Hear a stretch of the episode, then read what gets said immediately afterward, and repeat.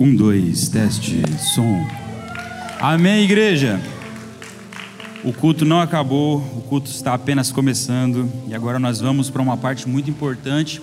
Todo culto é importante, mas nós vamos para uma parte agora que é uma parte que, como uma semente, sempre uso esse, esse exemplo, como uma semente será lançada nos nossos corações e cremos que será como uma terra fértil recebendo uma semente boa para dar um bom fruto.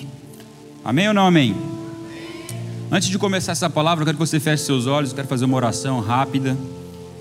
Deus, obrigado, Pai, por essa noite, obrigado por esse culto, obrigado, Pai, pela vida de cada um aqui, obrigado por cada jovem, obrigado por cada pai que se dispôs a trazer seu filho aqui. Nós sabemos, Pai, que todas as coisas cooperaram para que a gente não estivesse aqui hoje, mas o Senhor nos trouxe aqui porque o Senhor quer falar conosco, porque o Senhor já está falando conosco e nós te agradecemos por isso, Pai. Pedimos em nome de Jesus que nossos corações estejam abertos para receber a Sua palavra. Pedimos em nome de Jesus que nossos ouvidos espirituais estejam abertos, que os nossos olhos sejam destampados e nós consigamos ver a Sua face nessa noite, Pai. Nós te agradecemos por essa oportunidade. Pedimos em nome de Jesus, continue conosco e continue se fazendo presente nessa noite. Em nome de Jesus. Amém.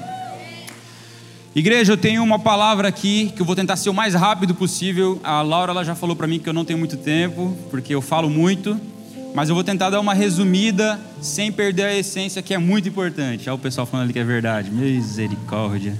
Eu nem falo tanto, gente. Mas a palavra de hoje ela tem um tema. Tem, tá no telão aí o tema. E a palavra de hoje o tema é game over. Uh! A pessoa fica feliz quando recebe essa mensagem de game over. E eu quero começar essa palavra com uma frase que eu quero que você preste muita atenção nessa frase. Preste atenção. Estão prestando atenção, sim ou não? Então preste atenção. O evangelho vai acabar com a sua vida. Tipo assim, parece ser controverso estar numa igreja falando que o evangelho vai acabar com a minha vida, não é? Parece, nossa, Samuel está ficando doido pegou o microfone ali, o pastor Flávio deixou ele falar isso, o evangelho vai acabar com a minha vida? Vai. O evangelho tem esse potencial tão grande, ele é tão incrível que ele consegue acabar com a nossa vida, e eu vou te falar aqui alguns pontos que vão te mostrar e te provar que isso não é algo ruim. O evangelho ele vai acabar com a nossa vida, como foi falado aqui, porque a nossa vida é pecaminosa. A nossa vida nos distancia de Deus, a nossa vida tira o nosso real propósito. A minha vida, se ela é comandada por mim, se ela é comandada pelas minhas vontades, se ela é comandada pelo que eu quero, cada vez mais eu estou me distanciando de Deus. E o Evangelho ele veio justamente para acabar com essa vida e me dar uma nova vida e me dar uma vida eterna. Resumido, resumindo o Evangelho, posso falar aqui o Evangelho em cinco pontos. Primeiro ponto: Deus criou um mundo perfeito sem pecado. Segundo ponto, o homem pecou e se distanciou de Deus. Terceiro, o homem tentou pagar com a sua própria mão, com a sua própria força e suas obras e não conseguiu. Quarto, o próprio Deus enviou seu filho para morrer no nosso lugar e pagar essa nossa dívida, mas ele não morreu, ele ressuscitou. E quinto, ele vai voltar para buscar sua noiva. Esse é o evangelho. Se algum dia seu amigo te perguntar o que é esse negócio de evangelho, resuma para ele em cinco pontos. Agora, como nós vivemos esses, esses cinco pontos é a parte complicada. E hoje eu vou falar aqui cinco, cinco tópicos que, que vai te provar que o Evangelho vai acabar com a sua vida, mas essa é uma boa notícia. O game over não é o fim do jogo. O game over é só o começo, nós temos uma fase bônus para ser desbloqueado. Amém ou não amém? Ah, todo mundo está comigo, todo mundo está tá atento? Hoje eu quero encorajar você a não ter medo de perder. Eu quero encorajar você a não ter medo de perder o controle da sua vida. Pelo contrário, eu quero encorajar você a estar disposto a entregar esse controle nas mãos de Deus e falar: Deus, está aqui, eu sou o player 2, você é o player 1, um, faz o que você quiser da minha vida. Eu quero te encorajar nessa noite, você sair daqui totalmente leve, sem mais nenhum peso nas suas costas, porque você entregou nas mãos daquele que é capaz de fazer coisas incríveis na sua vida. Amém? Eu separei aqui alguns pontos e eu vou falar. Primeiro ponto: o criador do jogo é o nosso amigo.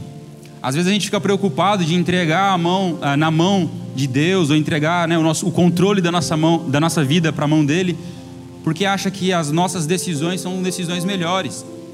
E eu quero te dizer não. Ninguém vai ter uma decisão, ninguém vai ter uma escolha, ninguém vai ter algo melhor para a sua vida do que aquele que te desenhou, aquele que te criou, aquele que, que, que fez você, aquele que sonhou com você, aquele que te trouxe até aqui. O, do, o criador do jogo, o, o, o dono do jogo, ele é nosso amigo. A Bíblia fala o seguinte, lá em João: Já não vos chamo servos, porque o servo não sabe o que faz ao seu, senhor, mas eu vos tenho chamado de amigos pois tudo, pois tudo que eu ouvi do meu Pai eu compartilhei convosco. Jesus está dizendo aqui para os discípulos que eles já não são mais simples servos. Por quê? Porque o servo ele está na, na fase ali de só fazer, só fazer, só fazer, e muitas vezes ele nem sabe por que, que ele está fazendo, ele só está cumprindo ordens e só está entregando resultados. Quando nós entregamos a nossa vida para o Senhor, quando nós deixamos o Evangelho acabar com a nossa vida e tirar o controle das nossas mãos, nós paramos de ser só servo nós continuamos servindo Ele, mas nós assumimos a nossa identidade de filho e amigo de Deus. Então, quando aqui Jesus está falando para os discípulos, ele também fala que eu te chamo de amigo porque tudo aquilo que Deus fala para mim, eu falo para vocês. Ou, em outras palavras, não tem mais segredo. Tudo aquilo que Deus revela a mim, eu estou revelando a vocês. E isso fala, não, não fala mais de uma esfera de, de serviço, de fazer. Isso fala mais de uma esfera de intimidade onde você tem de intimidade com Jesus, a ponto de você contar os seus segredos a Ele e Ele revelar os segredos dele a você. Então, primeiro ponto muito importante para você se, se ligar aqui hoje: Ele é o Criador do jogo e Ele é seu amigo. Então tenha certeza que o Evangelho vai acabar com a sua vida, mas você não vai ficar numa fase pior, pelo contrário. Você vai ser levantado para algo melhor, porque aquele que te desenhou com um propósito é quem vai assumir esse controle. Amém ou não amém? Eu quero que vocês interajam comigo, galera. Não fique quieto, não. A palavra a palavra está aqui, tem que influir dos dois lados, amém? Hoje Jesus está dizendo a mesma coisa para você. Jesus está falando assim: Ei, eu sou seu amigo. Eu sou seu amigo. Não o mundo, não os prazeres da carne, não as coisas que acontecem lá fora. Aquilo não é seu amigo aquilo não quer o seu bem. Eu sou seu amigo, eu te desenhei, eu estava lá quando você foi criado, eu estava lá quando foi soprado dentro de você o Espírito de Deus, e eu sei o que é melhor para você. Como foi falado aqui, às vezes a gente faz as coisas querendo impressionar as pessoas que estão ao nosso redor, os nossos amigos, os nossos ah, conhecidos, quando na verdade nós precisamos impressionar, não é nem impressionar, mas nós precisamos agradar aquele que nos criou, porque Ele é nosso verdadeiro amigo. Você não é mais escravo de você mesmo. Lembra do culto passado, o louvor que foi cantado aqui? Eu não sou mais escravo do medo. Aê! Obrigado, Ministério, Ministério de Louvor aí, ó, quiser contratar, shows 075. Nós não somos mais escravos do medo. Nós somos o quê? Filhos de Deus. E mais do que filho, nós vivemos diariamente com Ele. Hoje os meus pais estão no Brasil, eu tenho essa distância aqui, mas Deus está aqui 24 horas comigo, o Espírito Santo está aqui 24 horas comigo, assim como Ele está com você. Ele não fecha os olhos, Ele não se distrai, Ele continua com os olhos fixos em você, porque Ele te ama tanto, tanto, que Ele enviou o Filho dele para morrer no seu lugar. Jesus veio na terra, como eu falei aqui no terceiro ponto do Evangelho, Jesus ele veio na terra para pagar uma dívida que não era dele, era sua era minha. Era para nós estarmos ligados ao pecado e condenados à eternidade de fogo. Só que uma dívida eterna só pode ser paga por um Deus eterno. Lembra que eu falei que os homens tentaram pagar com as suas próprias mãos e as suas próprias obras e não conseguiram, por quê? Porque a dívida é eterna. Logo, quem precisou pagar foi um Deus eterno. E foi por isso que ele enviou Jesus. Estão entendendo, igreja? Segundo ponto, o Criador do jogo tem algo melhor para nós. Como eu estava é, complementando o primeiro ponto. Em Isaías 55, 8, 9 diz o seguinte: Pois os meus pensamentos não são os pensamentos de vocês, nem os seus caminhos são os meus caminhos, declara o Senhor. Assim como os céus são mais altos do que a terra, também os meus caminhos são mais altos do que os seus caminhos, e os meus pensamentos mais altos do que os seus pensamentos. Quantas vezes o seu coração te enganou? e você idealizou algo que você queria muito, e você colocou tanta expectativa naquilo que quando você recebeu, você falou: hum, é, nem era tudo isso. Nosso coração é enganoso. Às vezes o nosso coração faz a gente desfocar do nosso propósito e colocar o nosso foco em algumas coisas que são passageiras. E aí, quando a gente alcança aquilo, nós percebemos que, opa, o buraco aqui ainda está aberto. O vazio no meu peito ainda está, porque eu não vou conseguir suprir esse vazio com carros, com dinheiro, com casas. Isso é muito legal, é, mas vai passar, vai ficar. O propósito eterno de Deus é algo que não passa. O propósito eterno de Deus é algo bem maior do que nós queremos para nós, do que nós sonhamos para nós, do que eu, eu almejo receber e ganhar e conquistar. O propósito de Deus é maior do que isso. Segundo ponto, é, como eu falei aqui, o segundo ponto, né, o criador do jogo tem algo melhor para nós. E esse algo melhor é a presença dele. O algo melhor é a presença dele. O pensamento maior é o pensamento nele. Os sonhos maiores é o sonho de estar com ele um dia. Quando nós conseguimos entender isso, nós começamos a colocar todas aquelas outras nossas prioridades nos lugares delas, que não é na prioridade. A nossa prioridade deve ser Deus. Amém? Por que, que o nosso coração ele, ele cria tanta expectativa e muitas vezes ele não é suprido? Porque o nosso coração é enganoso, a própria Bíblia diz isso. Né, o, o nosso coração ele guerreia contra nós mesmos muitas vezes, porque nós pensamos e queremos sempre alcançar algo de acordo com o nosso entendimento. E as coisas de Deus e os propósitos de Deus são maiores do que os nossos pensamentos, logo eles são maiores que o nosso entendimento. É complicado eu falar para você o que Deus te ama tanto e que é algo tão bom para você e tão maior para você se você não experimentar isso.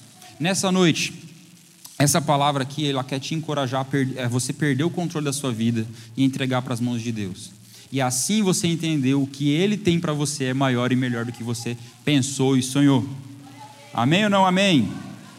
Terceiro ponto: o criador do jogo sabe mais sobre o jogo que nós. É por isso que nós precisamos entregar o controle para Ele. Sabe quando você está jogando videogame com um amigo e aí ele fala assim: Não, você não sabe passar essa parte, não, daí. Aí ele vai e passa e você fala: Ah, mas claro, você tem um jogo aí todo dia com você, né? está jogando todo dia? Já, já usaram essa desculpa? Eu já usei muito essa desculpa quando eu começava a perder. Já ouvi, né? Mas é exatamente assim. Deus ele sabe bem mais sobre o jogo do que nós. Então não tem por que a gente ter medo de entregar o controle para a mão dele. Ele é o dono do jogo, ele criou o jogo, ele sabe mais que o jogo, ele passa do chefão tranquilamente. Nossa única coisa é confiar o suficiente para se desprender das nossas vontades, se desprender do nosso medo. Em nome de Jesus, você vai sair daqui hoje sem esse medo de entregar o controle a Deus. Lá em João 16, 33 diz o seguinte: No mundo tereis aflições, mas tem de bom ânimo, eu venci o mundo. Em outras palavras, Jesus está falando assim: cada fase vai ser mais difícil, mas relaxa, porque eu zerei o jogo. Relaxa. Entregue o controle nas mãos daquele que te criou. E ele vai passar de fase. No último culto foi, foi ministrado aqui que o Senhor guerreia as nossas guerras. Relaxa. Entregue o controle nas mãos de Deus e ele vai passar de fase na sua vida. Amém? Agora, o que você precisa fazer para entregar esse controle na mão dele? Você precisa se posicionar. Eu tenho batido muito nessa tecla com os adolescentes no Connection a respeito de posicionamento. Nós não temos mais tempo para ficar disposicionado nessa guerra. Nós precisamos assumir o nosso local, o nosso lugar, como, os, como guerreiros, como soldados, como filhos, como amigos, como foi falado aqui. E é complicado falar isso para você, porque isso fala de futuro. E o futuro muitas vezes é incerto. Mais do que nunca, o tempo que a gente está vivendo hoje é incerto. Está tendo rumores de guerra, já está tendo guerra na vida real. E aí, semana passada eu falei sobre o que é guerra. O que é guerra, se você puder, puder falar aí para mim rapidamente, o que é guerra? Guerra é quando uma pessoa quer tomar um bem, um, um ambiente, ou um, um local, ou uma autoridade de outra. E aí, se precisa, ela vai usar um conflito armado. Não é isso que a Rússia está fazendo com a Ucrânia? Ela quer aquele território, está descendo chumbo lá. Aí você vai pensar, mas guerra é só tiro, é só bomba é só tanque de guerra, não. Quando você quer tomar o lugar de alguém, você está guerreando com esse alguém. É o mesmo princípio. Guerra é você querer tomar o lugar do outro, é você querer tomar o ambiente do outro, o poder do outro. Então, se você está querendo tomar o lugar de alguém, você está guerreando. E é esse é o nosso problema.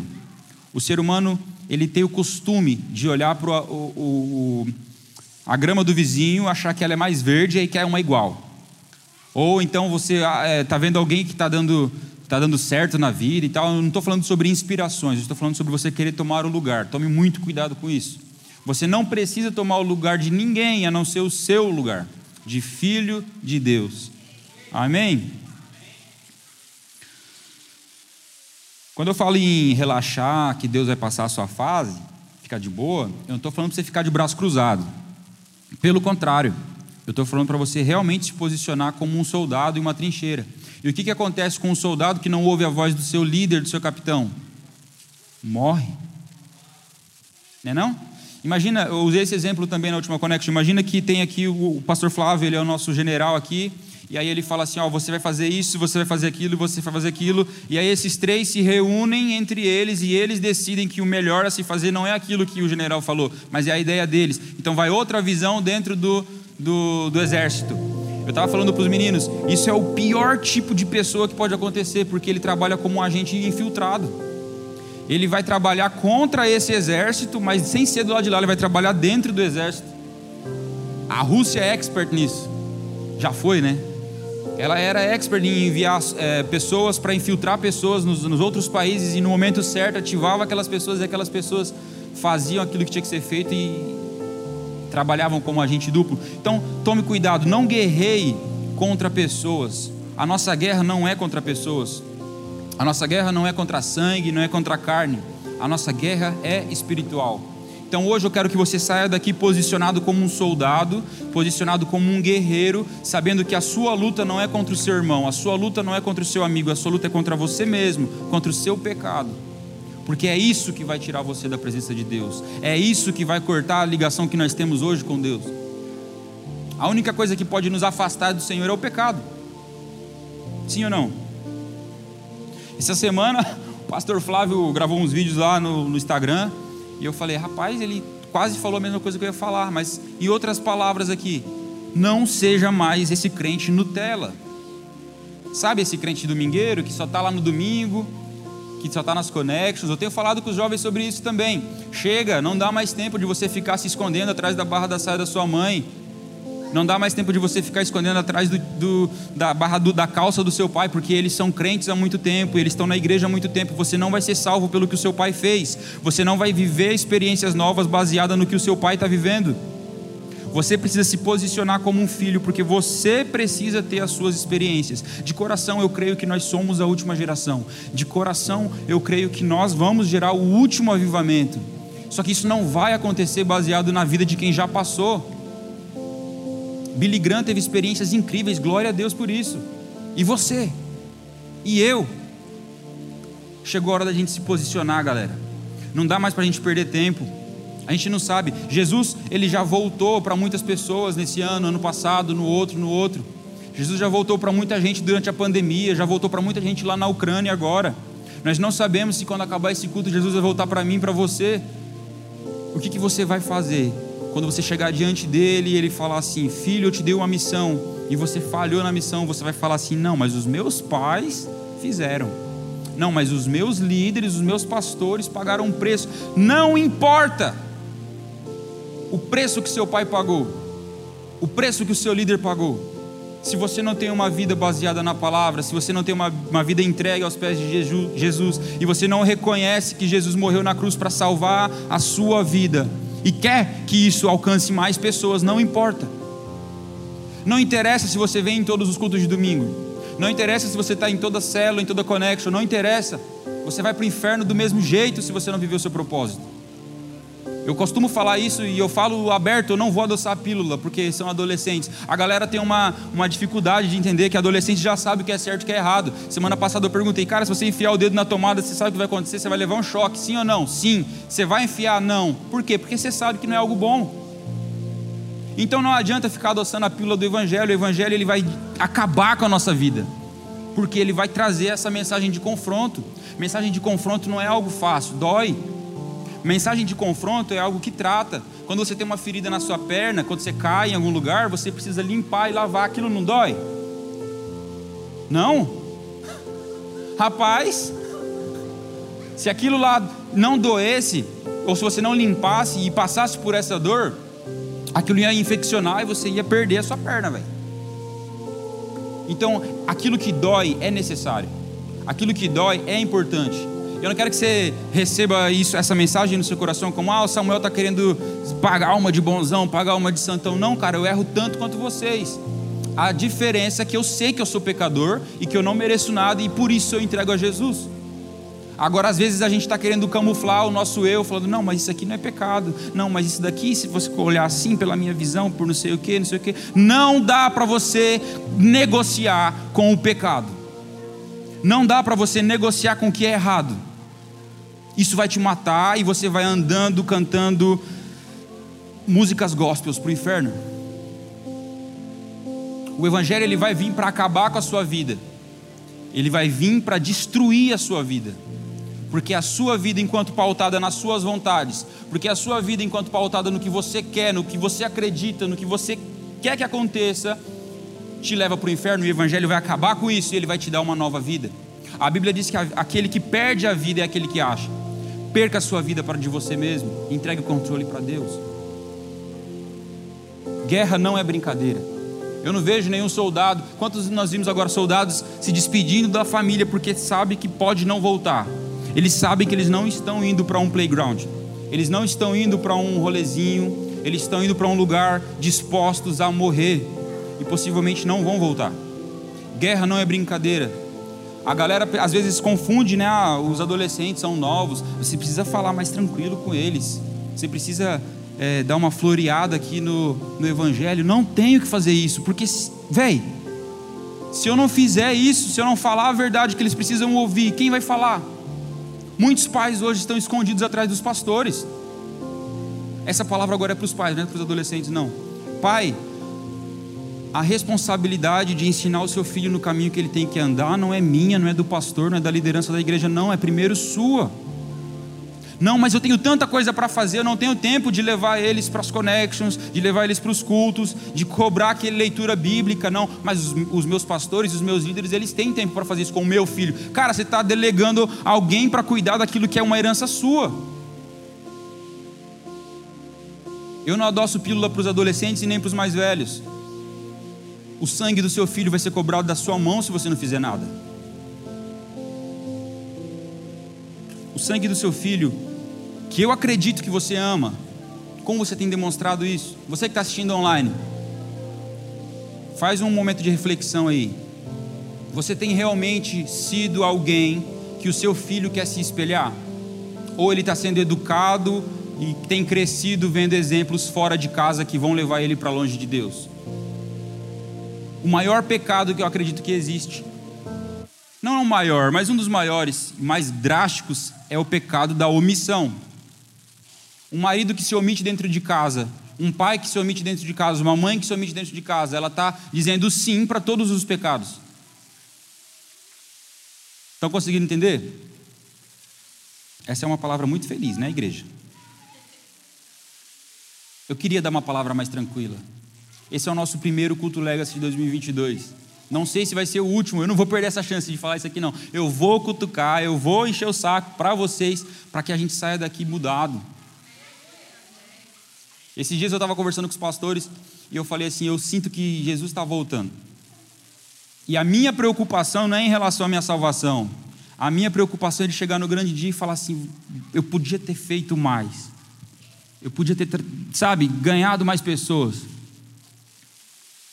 Aquele jovem, aquele adolescente precisava de uma palavra e você se omitiu. Eu não quero ser culpado por uma omissão. Eu prefiro ser culpado por excesso do que por omissão. O outro ponto que eu tenho aqui para falar. Quatro, o jogo não termina quando acaba. O evangelho ele vai acabar com a sua vida, mas ele não vai terminar com ela. Porque nós cremos que nós não estamos aqui sem propósito, nós, nós cremos que nós estamos aqui para implantar e trazer o reino de Deus para a terra, mas não vai acabar aqui. Nós temos uma fase bônus. Nós temos algo para viver maior, melhor do que o que nós pensamos. Sim ou não? Então você está preparado, você está preparado, eu bato bastante nessa tecla. Jesus está voltando, Jesus já voltou para muita gente. Está preparado para Jesus voltar para você hoje? Faz esse, esse, essa reflexão. Lá em 1 Coríntios 13, 12, fala o seguinte: Agora, pois, vemos apenas um reflexo obscuro, como o espelho, mas então veremos face a face. Agora conheço em parte, então conhecerei plenamente, da mesma forma que eu sou plenamente conhecido. A nossa vida plena só vai ser vivida quando nós perdermos a nossa vida. O propósito pelo que eu nasci, o propósito pelo que eu fui criado, só vai ser vivido na plenitude quando eu me encontrar com aquele que me criou. Hoje nós conseguimos sentir o cheiro, hoje nós conseguimos desfrutar de pequenas, pequenas porções de Deus. Mas no grande dia, onde nós vamos olhar para Ele face a face, é ali que a plenitude da nossa vida vai se manifesta. E aí, está pronto? Se você não está pronto, preste atenção, essa é a noite de você se posicionar. Amém ou não? O Evangelho ele vai acabar com a nossa vida e ao mesmo tempo ele vai garantir a nossa vida de forma plena. Quinto e último ponto, temos uma fase bônus, como já falei aqui. Nós ainda temos tempo. Graças a Deus nós ainda temos tempo. Não, não se assuste com o que eu falei, é muito, é, às vezes é dura a palavra, mas ela é verdade, precisa ser dita. Mas pelo menos tem uma boa notícia, você ainda tem tempo. Eu não estou falando para nada para te assustar, eu estou querendo trazer a verdade. O que você vai fazer com a verdade depois é problema seu. Beleza? Essa é uma palavra para os jovens. Jovens, você precisa se posicionar como, como um guerreiro. Você precisa sair da imagem e da sombra dos seus pais que são crentes há muito tempo. Você precisa se posicionar. E essa palavra também é para os pais. Pais, você precisa parar de se esconder e se omitir dentro da sua casa. Você é responsável pelos seus filhos para que eles conheçam o caminho que precisam andar. Guarde essas duas mensagens. Que essas sejam as sementes que gerem vida hoje mas você vai falar assim, pai, eu sou tão pecador, Deus, eu sou tão falho, eu não mereço, eu não estou conseguindo. Você realmente não merece, você é falho e você vai cair outras vezes. Mas é isso que a graça vem e faz na gente, ela nos limpa, quando o nosso coração está contrito e quebrantado. Então hoje, se você está achando assim, cara, não vou conseguir, sozinho você realmente não vai. É por isso que eu digo aqui que o Evangelho ele vai acabar com a sua vida e você precisa entregar o controle da sua vida para Deus. É com Ele que nós conseguimos vencer cada batalha, é com Ele que nós conseguimos vencer cada, cada ataque do inimigo. É Ele quem guerreia as nossas guerras, é Ele quem passa de fase para a gente. Amém ou não amém? Quando a gente conhecer Ele na plenitude, quando a gente ir para o reino de Deus, aí tudo aquilo que ficou para trás não vai fazer a menor falta para a gente. O carro do ano, a casa top, não sei o que, aquilo ali vai ficar, é passageiro. Nós vamos para um lugar onde não vai existir medo, onde não vai existir morte, onde não vai existir fome, não vai existir dor. Se isso não consegue colocar uma vontade tão grande na sua, no seu coração de ir para esse local, para esse lugar, eu não sei o que eu falo para você. Quando Jesus aqui na terra falava sobre o reino de Deus, ou em alguns evangelhos vai falar de o reino, uh, o reino dos céus, o que, que ele estava falando e como ele ministrava a respeito disso? Sempre através de cura. Jesus ele curava um cego, ele curava um paralítico, ele ressuscitava um morto, por quê? Porque ele estava falando: no meu reino, no reino do meu Pai, não existe doença, não existe morte, não existe sofrimento. O reino de Deus vem para que a gente viva aquilo que nós fomos desenhados para viver, a plenitude um com Deus.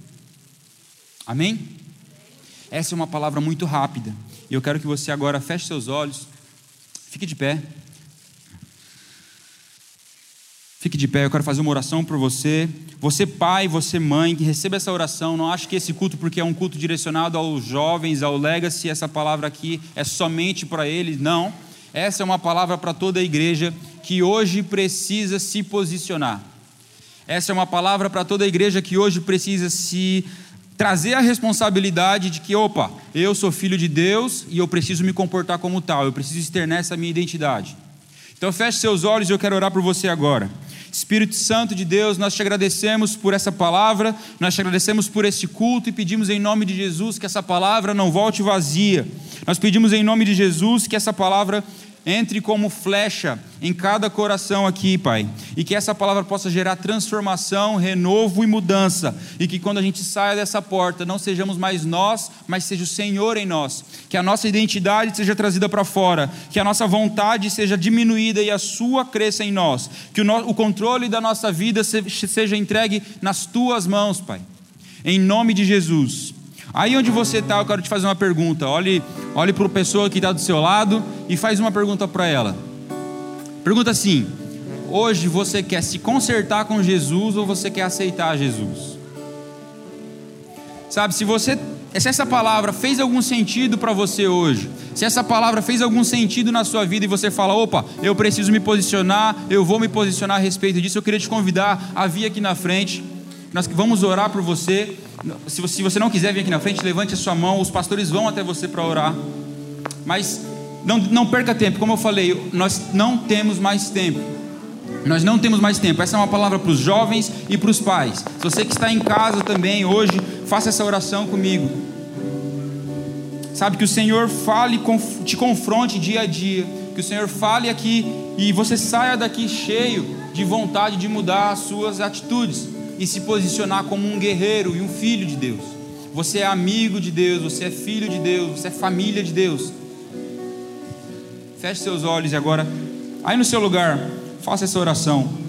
Se você quer se posicionar hoje, repita essas palavras e diga: Senhor Jesus, hoje eu quero me posicionar como um filho, eu quero me posicionar como aquele que vai caminhar contigo segundo a Sua vontade. Eu entrego o controle da minha vida nas tuas mãos e te peço, faça com ela o que o Senhor quiser. Em nome de Jesus. Amém. Obrigado, igreja. Deus abençoe.